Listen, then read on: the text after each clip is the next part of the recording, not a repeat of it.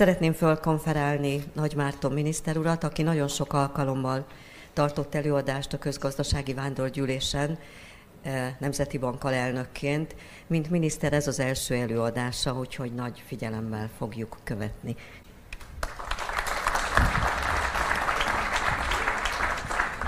Remélem nem az utolsó. Majd meglátjuk, milyen lesz az előadás. Szóval alapvetően eh, gazdaságpolitikáról szeretnék, gazdaságstratégiáról, ciklusmenedzsmentről beszélni. Ebben az egyensúly, a növekedés, inflációs kérdések mind összerendeződnek, és szeretnék foglalkozni a múlttal, illetve a jövővel egészen 22 elejétől, ha így nézzük, egy 24 végéig, 25 elejéig szeretnék kitekinteni, de mondhatom azt is, hogy a következő választásokig. Alapvetően az a cél, elsődlegesen, hogy a csapdákat elkerüljük, tehát ha így nézzük, védekező üzemmódban vagyunk, egy válságkezelő üzemmódban vagyunk, ahol ezeket a helyzeteket ki kell védeni, ugyanakkor eh, míg a 23-as évre azt tudom mondani, hogy az infláció letörésének az éve, 24-es év az a növekedés helyreállításának az éve. Meg kell lennie, ami azt jelenti, hogy azt gondoljuk, hogy egy számjegyű inflációs tartományba el kell kezdeni a gazdasági növekedést helyreállítani, aminek a legfontosabb forrása a fogyasztás, ennek pedig előfeltétele a reálbérek növekedése és a reálbérek helyreállítása. Jó? Tehát ez a, most el fogom, tehát el, nagyjából le fogom írni azt, hogy ez miért fontos, és miért gondoljuk azt, hogy ez egyensúly és növekedés ként egyszerre segíti mindkét tényezőt, nem pedig vagylagos vagy éppen választás történik a két dolog között. Nézzük a csapdákat. Van egy energiacsapda, amin túl vagyunk, ezt elkerültük. Van két csapda, amit az infláció okozott, egyik a kamatcsapda kérdésköre. Itt beavatkoztunk elég jelentősen, aminek vannak hatásai főként a kamatlábak letörése és az önfinanszírozás megerősítése érdekében. És van egy fogyasztás visszafogási csapda, vagy fogyasztási sok csapda.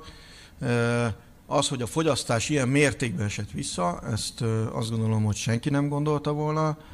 Nem is szokott a fogyasztás ilyen mértékben visszaesni, mert ilyenkor a háztartások általában a fogyasztásokat elkezdik simítani, amire nem volt lehetőségük jelen pillanatban.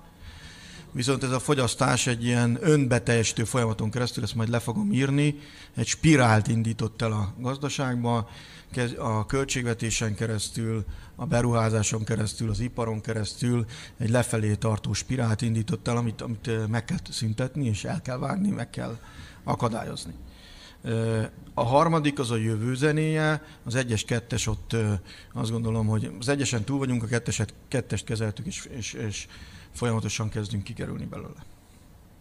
Energiacsapda. Ugye az energiacsapda az, az 22 lényegében július, augusztus, szeptembere, amikor is a, a köszönöm, amikor is az áramárak elérték a 600 euró per megawattot és a gáz a 300-at. Azóta azért konszolidáltak az árak, de még mindig magasak. 21 elejéhez képest azért két-két és félszerese, tehát hogy a 30 eurós gázár, TTF gázár az nagyjából a 10-15 eurónak két-két és félszerese, a, az ára már, ami 100 euró van, pedig nagyjából a 40 eurónak két-két és félszerese, tehát azért a energiárak normalizálódtak, de azért a, a 21 előtti szintekhez képest azért még mindig magasabbak. Ugye úgy értünk bele a válságba, hogy 21-ben mi voltunk a e, energiaimportban az egyik legkitettebb ország. E, Magyarország 4,4%-át importált a GDP arányosan az energiának. E, két ország volt, Litvánia és Málta, aki nagyobb volt, ők sokkal kisebb országok és eurótagok, szeretném hangsúlyozni. Tehát egy más, teljesen más hatás volt, amikor a sok ide érkezett. Tehát ezzel együtt egy 4,4%-kal érkeztünk, ami azt jelenti, hogy fizettünk 2021-ben 7 milliárd eurót az energiáért, az energiaimportért, a 22-ben 17 milliárdot, és a 23-as szám is nagyjából megvan, 8,5-9 milliárdot fogunk fizetni, ami egy normalizálódást jelentett. Ugye ez egy, ezt úgy szoktam fogalmazni, hogy egy tragédia, nem tudtuk kivédekezni, ez a gazdaság struktúrájából ered, de az, hogy az egyik évről a másik évre, 21-22-re, 17-ről 17-re emelkedés 10 milliárd euró eltűnik a gazdaságból, ez egy tragédia, hiszen az a 10 milliárd euró az mehetne gazdaságfejlesztésre, családtámogatásra vagy egyéb helyekről. Tehát ez, ez, ez a nagyságrend nagyon jól összehasonlítható egy, egy, egy, egy uniós támogatási nagyságrendel is, borzalmasan nagy összegekről van szó. Ez ma konszolidálódott azért 8-9, de azért messze vagyunk ettől a, ettől a 6 milliárd eurós szinttől, ami, ami hosszú távon jellemezte a, a magyar energiaimportot.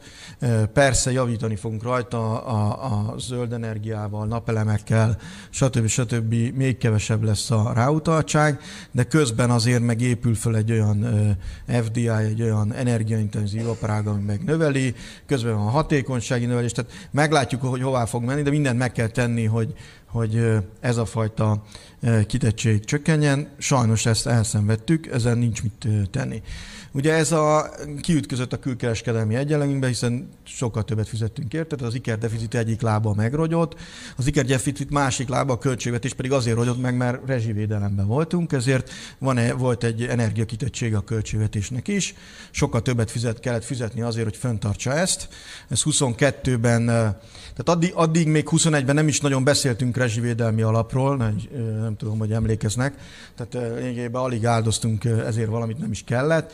22-ben 922 milliárd szedtünk be extra profitadóba, hogy a lényegében a lakossági rezsivédelmét a 656 milliárdot kifizessük. A teljes rezsivédelmi alap 1000 milliárd volt, mert ugye vannak köz intézmények is, kórházak, stb. minisztériumok, akiknek fizetni kell. 23-ban lényegében 1400-at szedtünk be egy lakossági rezsivédelem 1400-ával szembe, eh, ahol a rezsivédelmi alap 2100 milliárd, tehát a, a közintézményekkel együtt. 24-ben van egy nagy konszolidáció, megint vissza a 22-es szintre, 900 milliárd beszedés, 900 milliárd rezsivédelem, és igazából az a pont az az év maradt le, ahol, ahol azt szeretnénk, hogy újra eltűnjön ez, vagy minimális csak az a 25, tehát 25 évben fogunk megszabadulni költségvetési szinten a, teljesen az energia kérdéskörtől, vagy legalábbis nagyon nagy mértékben csökkenni, csökkenteni ezt a rezsivédelmi alapot. Tehát 23-ban, ami az idei év, van egy 1400 milliárdunk, rezsi, lakossági rezsivédelmi alapban, jövőre 900, és azt gondolom, hogy 25-ben ez simán lemelt 500 milliárd alá is. Ugye az, attól függ, hogy hol tudjuk rögzíteni ezeket az energiárakat, hiszen ahogy importáljuk, az változó áras szerződések, de azért vannak pénzügyi fortélyok, amikor lehet hedgelni ezeket a kérdésköröket. De minden esetre azt lehet látni, hogy 23-ba fizetünk a legtöbbet érte, 22-ben is már nagyon jelentős volt, és 24-ben kienyül, 25-ben lesz a nagy enyhülés, de nagyjából így fut le ez az egész dolog. Itt a GDP 1%-áról beszélünk, egy másfél százalékáról, ami könnyít végül a költségvetésen, és mozgásteret enged fejlesztéseknek, beruházásoknak,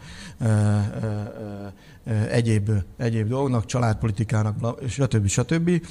Tehát azt lehet látni, hogy még, még egyszer az energia csapdából kikerültünk, a költségvetést ezt folyamatosan könnyíti ki, évi egy százalékkal GDP arányosan ki fogja könnyíteni, tehát itt több pénz marad ebből a szempontból. Ugye a probléma az, hogy közben a infláció miatt megemelkedett kamatok és kamatkiadások viszont fölzabálják ezt a mozgásteret, hiszen nagyjából erről a másfél százalékos kamatkiadásról fölcsúsztunk 3,5-4 százalékos szintre. Tehát amit mi itt most megnyerünk, azt kamaton elbukjuk, tehát összességében még nem vagyunk kint ebből a dologból, tehát a másik csapda helyzet az belépett a energiacsapda helyébe. Viszont az, hogy az energia csapdát elkerüljük, azért több dolgon múlott. Az egyik a lakosság esetén, ne felejtsük el, hogy azért 22 közepén, amikor megemelkedtek az energiaárak és a költségvetés és a, a külkereskedelmi probléma volt, a költségvetésbe fel kellett tenni azt a kérdést, hogy mi a helyzet. És ebben a, ebben a helyzetben a kormány úgy döntött, hogy megvédi a, a, a rezsicsökkentést, méghozzá átlagfogyasztásért, és ennek érdekében kivet extra adókat nagyon bátran a világon elsőként, elsőként, ex ante módon, előre tekintő módon, mert azt mondtuk, hogy mit extra, adók, extra profitok lesznek a bankrendszerben, extra profit lesz a energiaszektorban, le is vezettük, publikáltuk is a papírokat, elmagyaráztuk, hol miért keletkezik, és nagyon bátran előre elkezdtük bevezetni ezt a dolgot. Ugye most nagyon sok ország, olaszok, Baltikum szedi be, látva, hogy mekkora extra itt van a különböző szektorokban, ők ex post léptek ebbe, erre az útra, mi, mi ex ante proaktív módon.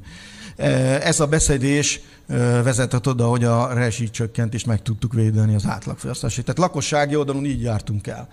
Most vállalati oldalon is el kell járni, mert az, hogy, a, az, hogy az energia az, az ö, ö, csökken, az energiaár, az nem biztos, hogy megjelenik a gazdaságban, hiszen van egy áteresztő szelep, méghozzá az, hogy milyen szerződéseket kötöttek a vállalatok az energiakereskedőkkel. Áram és gázba. Fix vagy változó. Ha valaki megkötötte 22 végén fixbe, jó magas áron, és lecsökkent a felére az energiaár, akkor a gazdaságban ez nem érződik, hiszen egy-két évig ő benne ül egy magasan kötött fix szerződésbe, ezért nagyon fontos azt megvizsgálni, hogy az országban mekkora a fix szerződések aránya. Erre van adat, méghozzá a termelői árakból lehet következtetni, hogy a, milyen áron kapják a, a, a traderektől, a kereskedőktől a gázt és az áramárt a vállalatok.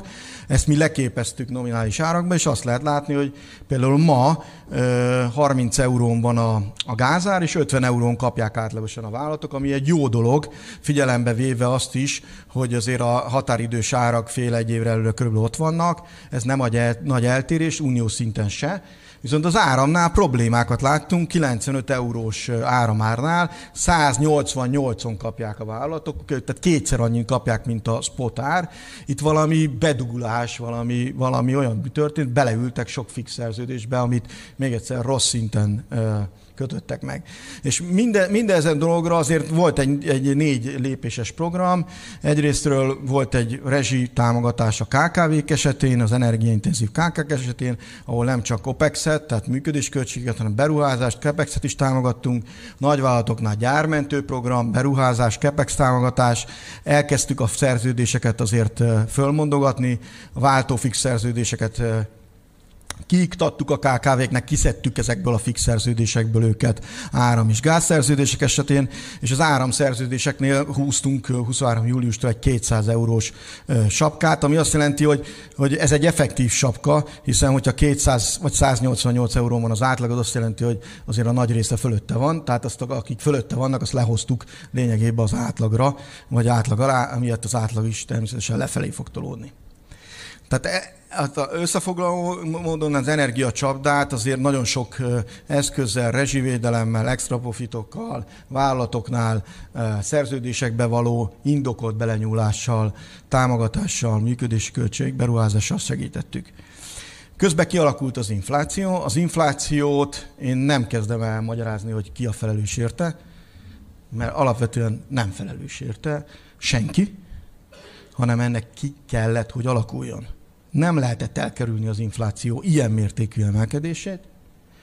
Ez egyszerűen struktúrából ered, és abból, hogy nekünk önálló valutánk van, árfolyamunk van, ami mozog.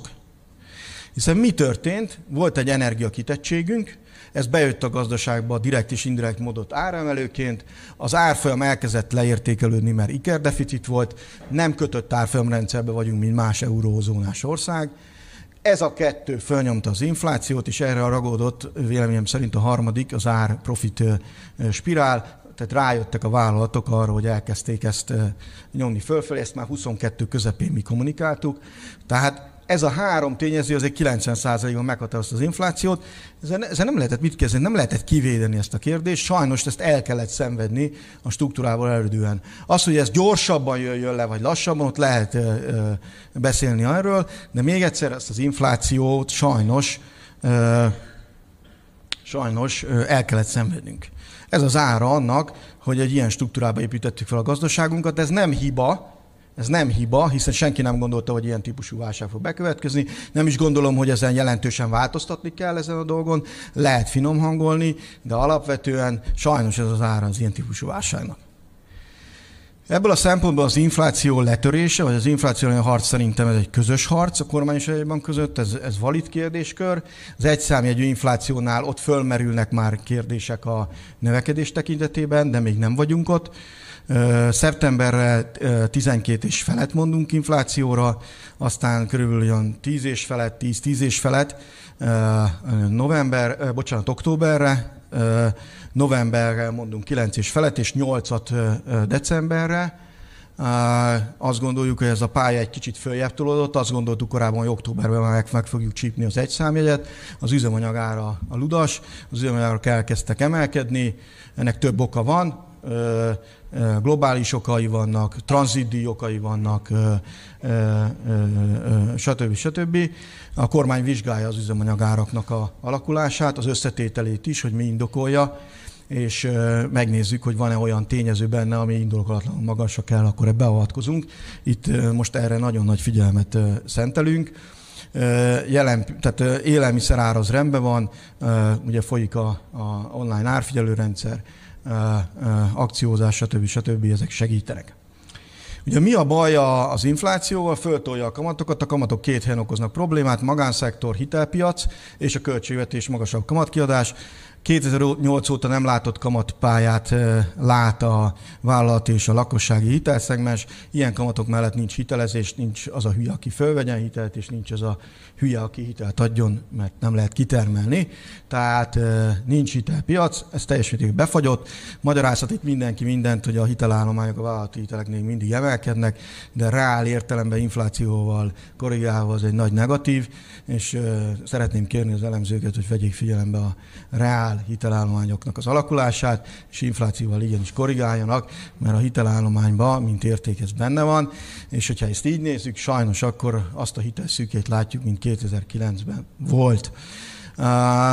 Ebbe beavatkozott a kormány a Baros Gábor hitelprogrammal, az új vállalati hitelszerződések esetén mi azt számoljuk, hogy a Baros Gábor nélkül majdnem 40%-os visszaesés lenne, most 12%-a fel tudunk húzni, van egy fordulat a szerződésekben, ezt, ezt lehet látni, a folyósítások folyamatosak, forgóeszköz beruházásba, tehát vissza tudjuk húzni a vállalati hitelezést egy nagyon mélyről, így tudunk segíteni, hogy megakadályozzuk a teljes hitelkiszáradást, ez egy fontos dolog, ebből adódóan a kamatcsapdának az első beavatkozási lehetőségei azok a hitelpiacot érintették, Széchenyi kártya, Baros Gábor hitelprogram, tőkébe is beavatkoztunk, és ne felejtsük el, hogy a hitelpiacot igenis támogatta a lakossági és vállalati kamatstop, a bankok nem tudnak kamastopot tenni az ügyfelekre, azt mi tudjuk tenni.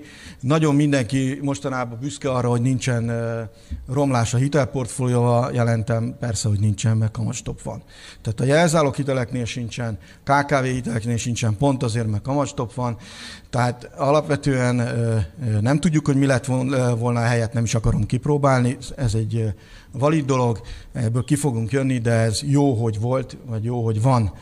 Ez négy lépés megint a, a, a hitelpiaci kamatcsapda ellen. Azt gondoljuk, hogy idén másfél százalék az segíti a GDP-t, mély recesszió lenne, ha eznek nem történtek volna meg.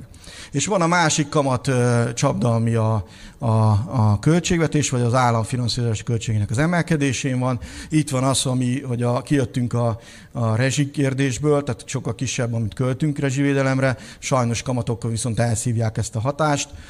Tehát amikor arról beszélünk, hogy a költségvetési hiányt mondjuk nem tudom 3,9 célozzuk idén, és ebből mondjuk idén 3% vagy annál magasabb a kamatkiadás, akkor meg lehet érteni, hogy milyen relációban van az, hogy mire van pénz és mire nincsen. Na most a, a, a kamatoknál a beavatkozás az ott történik, hogy erősíteni kell az önfinanszírozást, azt láttuk, hogy ez megbicsaklott, a külföld megint egyre nagyobb részt vesz állampapírt, növelni kell az állampapír piranti keresletet, nem csak az intézményi piacon, hanem a lakossági piacon, és ezért volt az, hogy négy lépéssel nagyon erősen beavatkoztunk, nagyon erősen beavatkoztunk a piacba.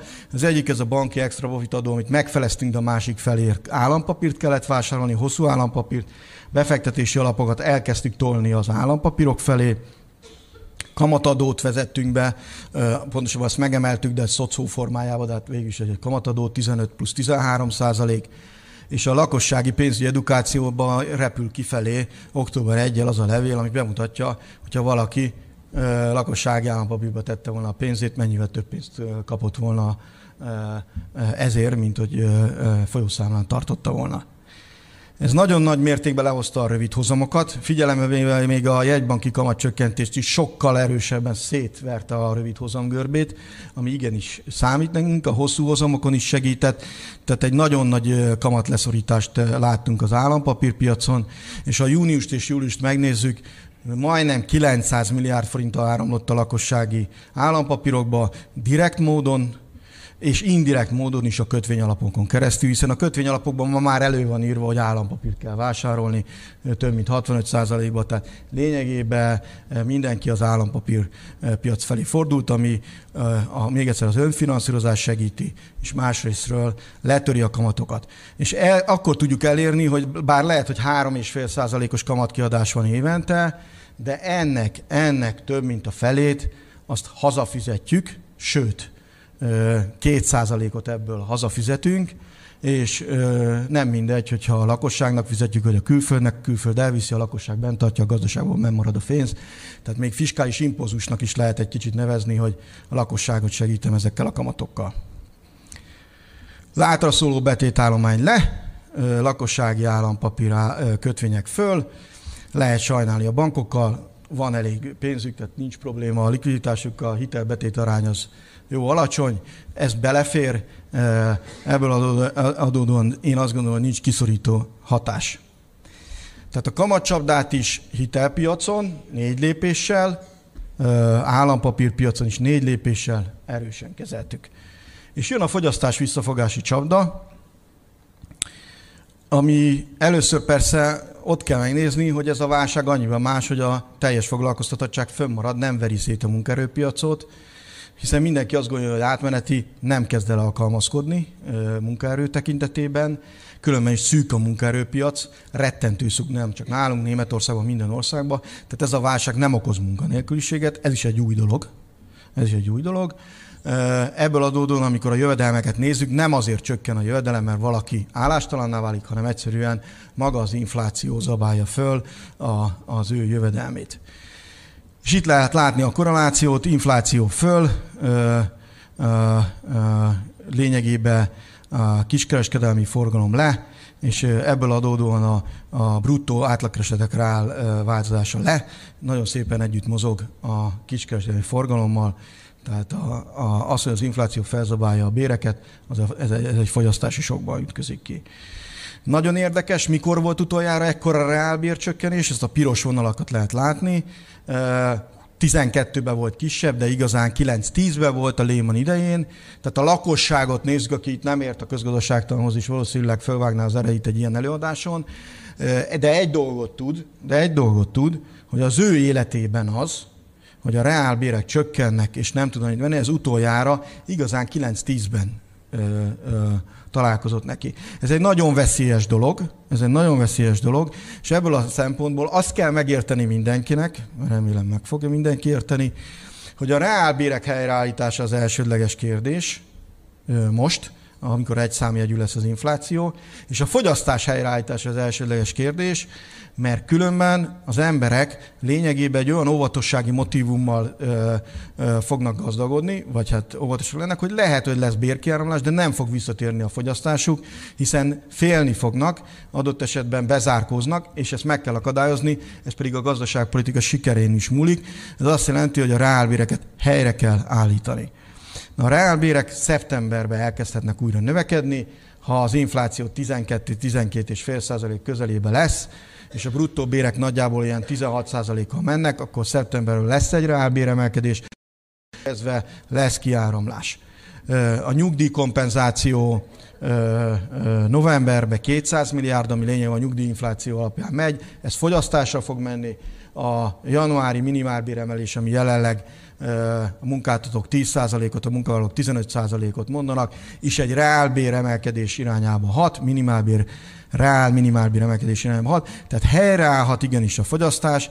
Itt sok olyan dologgal mi segítettük ezt, részben az infláció letörés sen keresztül üzemanyagárstop, élelmiszerárstop, kötelező akciózás, online árfigyelés és szép kártya bővítés, amivel próbáltuk ezt a, ezt a infláció letörést és a fogyasztás helyreállítását segíteni. Ez a jövő és a fogyasztás mindennek az alapja. A infláció egyszámjegyőállás után a fogyasztásra kell fókuszálni, és elmondom miért. Idén a növekedés valahol 0% körül lehet, jövőre pedig 4%. A harmadik negyedéves GDP pozitív lesz, és a negyedik negyedéves GDP is pozitív lesz. Harmadik negyedéves lényegében a mezőgazdaság, mert a, a betakarítás ez július-augusztus jó átlagok vannak, másrésztről pedig a turizmus, atlétikai világbajnokság, stb. stb. Ezeket egy kicsit alulbecslik az emberek, lényegében a harmadik negyed év az jó lesz. És utána szépen állunk erre. De ebben a helyreállásban a fogyasztás a lényeg. Miért? Mert ketté szakadt a gazdaságunk ahogy mindig is duális volt a gazdaságunk. Vannak a külföldiek, a külföldi nagy multicégek, akik nem éreznek ebből semmit, szépen termelnek és exportálnak. Ő, ő rajtuk látjuk azt, hogy az exportértékesítés év per év alapon pozitívban van, nulla fölött, ö, sötétkék. Az ipari exportértékesítés ezért lényegében az is pozitívban van, világos kék, és a beruházások is feldolgozó, így pozitívban vannak. Tehát megy az export, megy a termelés, és még beruháznak is. Köszönjük szépen, jól vagyunk. Ők a járműipar, elektronika, stb. stb. Minden klassz és fancy. Ja, és mellesleg tudnak nagy reálbéreket is adni. 17-18 százalék, 20 százalékos béremelkedésekkel tudnak vacilálni, és inflációs kompenzációt adnak az embereknek most. Köszönjük szépen, jól vannak. Ezt a szektor nem is kell mit csinálnunk. Szeretném hangsúlyozni, hogy ez a fajta megkülönböztetés nagyon fontos most a gazdaságpolitikában. Mert van a másik szektor, a belgazdaságunk, ami viszont bajban van. Az, hogy a reálbérek csökkennek, a fogyasztás visszaesik, kiskereskedelmi forgalom visszaesik, az iparnak a belföldi értékesítése visszaesik, és a feldolgozóipar nélküli beruházás, tehát leválasztom lényegében az erős külföldi, is visszaesik durván. Tehát fogyasztás visszaesik, nincs is termelés, és nincs is beruházás. Na ettől aztán nem is lesz béremelkedés, és onnantól kezdve ebbe a szektorban nem lesz reálbéremelkedés, a fogyasztás megint visszaesik, és egy ilyen önbeteljesítő folyamatként ez a szektor magát elkezdi lefelé egy spirálba küldeni. Itt a spirál. Na most ezt pozitívan nézve, megfordítva ezt a dolgot, pozitív reálbér, fogyasztás visszapattanás, visszapattan az ipar belföldi értékesítése, a beruházás is visszapattan, növekszik a profit, lehet reálbért adni. Ja, és nem mellesleg a költségvetés is helyreáll. Mert ebben nagyon különböző a mi gazdaságunk egy másik gazdaságtól, hogy a költségvetésünk fogyasztási alapú adókra épül, nem pedig jövedelmi alapú adókra épül. Máshol ez nem így van. Máshol ez nem így van. Nálunk az áfa, áfa bevételek sokkal magasabbak, az áfa kulcsok magasabbak. A jövedé, jö, tehát nézzük meg a flat 15% az meg sokkal alacsonyabb. Ezért, ha egy fogyasztás probléma történik, és ezt kell megérteni, nincs olyan, hogy költségvetés vagy fogyasztás helyreállítás, ez egyszerre történik. Amikor a fogyasztást helyreállítom, helyreáll a költségvetés is az áfa bevételeken keresztül. Ezt kell nagyon jól megérteni. Itt nincs ez a tradicionális dolog, hoppá, hogy most akkor kettő közül választanak. Ez az az ország, ahol a fogyasztási adókon alapul a költségvetés egyensúlya. És ebből a szempontból különben jól állunk, tehát még egyszer nyugdíjkompenzáció, minimál, ez helyre tudja állítani. Egy probléma van, hogy van egy ellenszél, aki tovább harcol az infláció leszorításáért majd 3%-ra, most nem mondom, hogy ez jó vagy rossz, alapvetően ez meg fog történni, és egy nagyon magas reálkamatot generál. Ez pedig szeptembertől lényegében, bocsánat, októbertől ez validdá válik.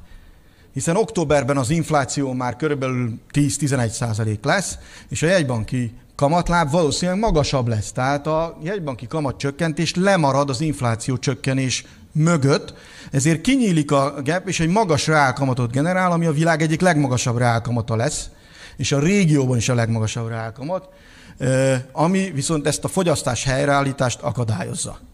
Az a kérdés, mi vagy ki az erősebb? itt az ábra.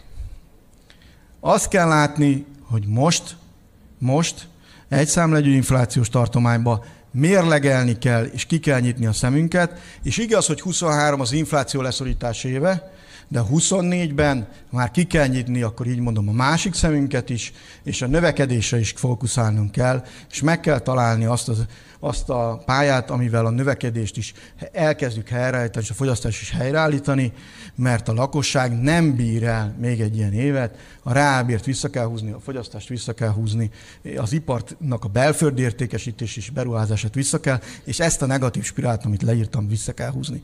Addig is marad a 18 pont, nem tudom, hogy lesz még több, de ez a 18 pont, ez ott van arra, hogy igenis a csapdákat felismerte a kormány, energiacsapdát kivédte, az infláció okozta kamatcsapdát elkezdte kezelni, és ez jó úton halad, és most a fogyasztás visszafogási vagy a fogyasztási sokcsapdát is kezeli, és azt mondja, hogy ezen keresztül helyre kell állítani a gazdaságot. Ez inkább a jövő év zenéje, nem azt mondom, hogy most és holnaptól ez így van. Az idei évig mindig az infláció leszorítási éve, év végére egy számja, hogy az infláció, jövőre viszont kinyitjuk a második, másik szemünket, persze már most elkezdünk pislákolni, és nézzük a növekedést, hogy tényleg helyre tudjuk állítani. Köszönöm szépen!